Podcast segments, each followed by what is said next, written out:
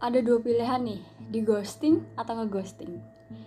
Nah mungkin dari kamu pernah ngalamin salah satunya atau pernah jadi pelakunya. Coba di flashback lagi. Kebanyakan kita ngomongin ghosting karena kalau kita lihat eh, sisi lain dari ketidaksiapan umur mungkin ya, tidak siap untuk menghadapi hal-hal yang ada di depannya lagi. Karena mungkin emosi belum stabil, banyak hal yang jadi prioritas utama. Terus dukungan orang tua juga dukungan temen. Kegiatan sehari-hari yang ngedukung uh, fokus kita mau ke mana sih sebenarnya? Kalau kita lihat hal untuk bilang ghosting emang salah sih. Memang sebenarnya sebelum kita ngedeketin orang memang kita harus mikir resiko apa aja sih yang dapet dan usaha apa aja yang harusnya dipersiapin gitu sebelum kita jauh masuk di sebuah komunikasi yang intens. Banyak orang juga yang ngerasa bahwa di ghosting tuh menyakitkan. Ya memang menyakitkan karena kita nggak tahu apa-apa tiba-tiba ditinggalin. Nggak tahu alasannya tiba-tiba ditinggalin. Tapi mungkin beberapa orang ngeghosting orang karena dia nggak bisa untuk ngungkapin apa yang dia rasain apa yang lagi dia hadapin saat itu juga. Karena jadi satu pasangan itu gak mudah dan banyak tantangannya ya kita wajib sih untuk bebenah diri untuk bisa mengerti diri sendiri dan mengerti sikon yang akan dihadapin ke depannya kalau misalnya kita punya pasangan.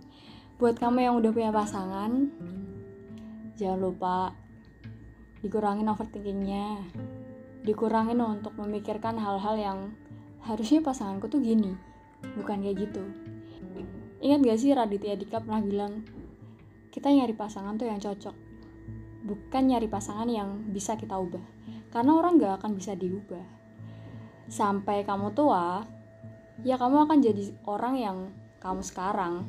Ya mungkin akan punya banyak perbaikan ke depannya. Tapi dari sifat-sifat mendasar tuh susah untuk diubah. Jadi gimana caranya untuk kita cari yang cocok aja?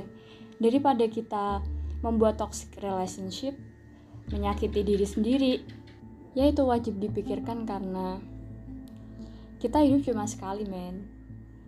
Nikah juga cuma sekali.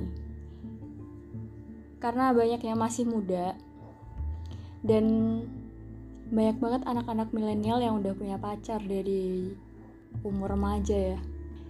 Kalau misalnya kita lihat uh, beberapa pasangan yang cenderung punya prioritas nyata gitu ya ternyata pacaran zaman remaja tuh ya mungkin kalau kita ketemu orang yang pas itu akan jadi hubungan yang sehat. Tapi kalau misalnya kita uh, ketemu sama orang yang belum siap ya jatuhnya kita banyak sakitnya. Memang perlu sih untuk sakit hati di usia-usia tertentu. Mungkin usia SMA kali ya yang paling banyak kerasain. Mungkin yang pertama ngedeketin orang pertama suka sama orang atau pertama pacaran juga pertama putus. Ya banyak kisah-kisah lainnya yang sebenarnya ngebangun hati kita buat jadi lebih kuat lagi buat tidak mengulang kesalahan yang sama. Untuk lebih berhati-hati dalam bertindak lagi apalagi menyangkut orang lain orang yang baru yang masuk di kehidupan kita gitu. Karena nyari pasangan juga gak mudah apalagi ngejalaninnya. So buat kamu yang masih ngejomblo gak apa-apa nikmatin dulu aja. Karena menikmati waktu kualitas untuk diri sendiri tuh susah banget dicari kalau misalnya kita udah punya pasangan gitu.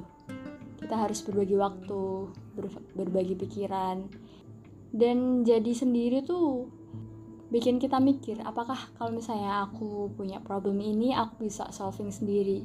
Aku bisa bangkit lagi dengan caraku sendiri. Dan akhirnya kita menemukan cara yang baik cara yang terbaik untuk diri kita nanti. Setelah kita punya pasangan kita akan lebih siap untuk melakukan step-step selanjutnya. Dan balik lagi antara di ghosting atau ngeghosting coba deh kita lihat dulu orang yang ngeghosting kita. Atau yang bahkan kamu ghosting dia pasti punya kisahnya sendiri yang gak bisa diceritain. Kisahnya sendiri yang pengen dia perbaiki sendiri karena gak mau ganggu kehidupan kamu. Yuk coba kita ambil hal-hal positif yang sebenarnya kita tuh bisa ngambil hal-hal positif itu. Tapi gimana caranya kita menameng pikiran negatif kita supaya kitanya lagi juga sehat kitanya bisa ngejalanin keseharian ya lebih ringan aja daripada sebelumnya karena percuma gitu loh kalau misalnya kita terlalu negatif thinking sama sesuatu yang sebenarnya nggak jelas belum jelas dan bahkan kamu nggak mau memperjelas itu kan gak apa-apa pelan-pelan tapi kamu bisa ngejalaninnya. Semangat buat kamu yang single ataupun punya pasangan. Don't worry to be happy karena kamu punya kebahagiaanmu sendiri dan bisa menciptakan kebahagiaanmu sendiri.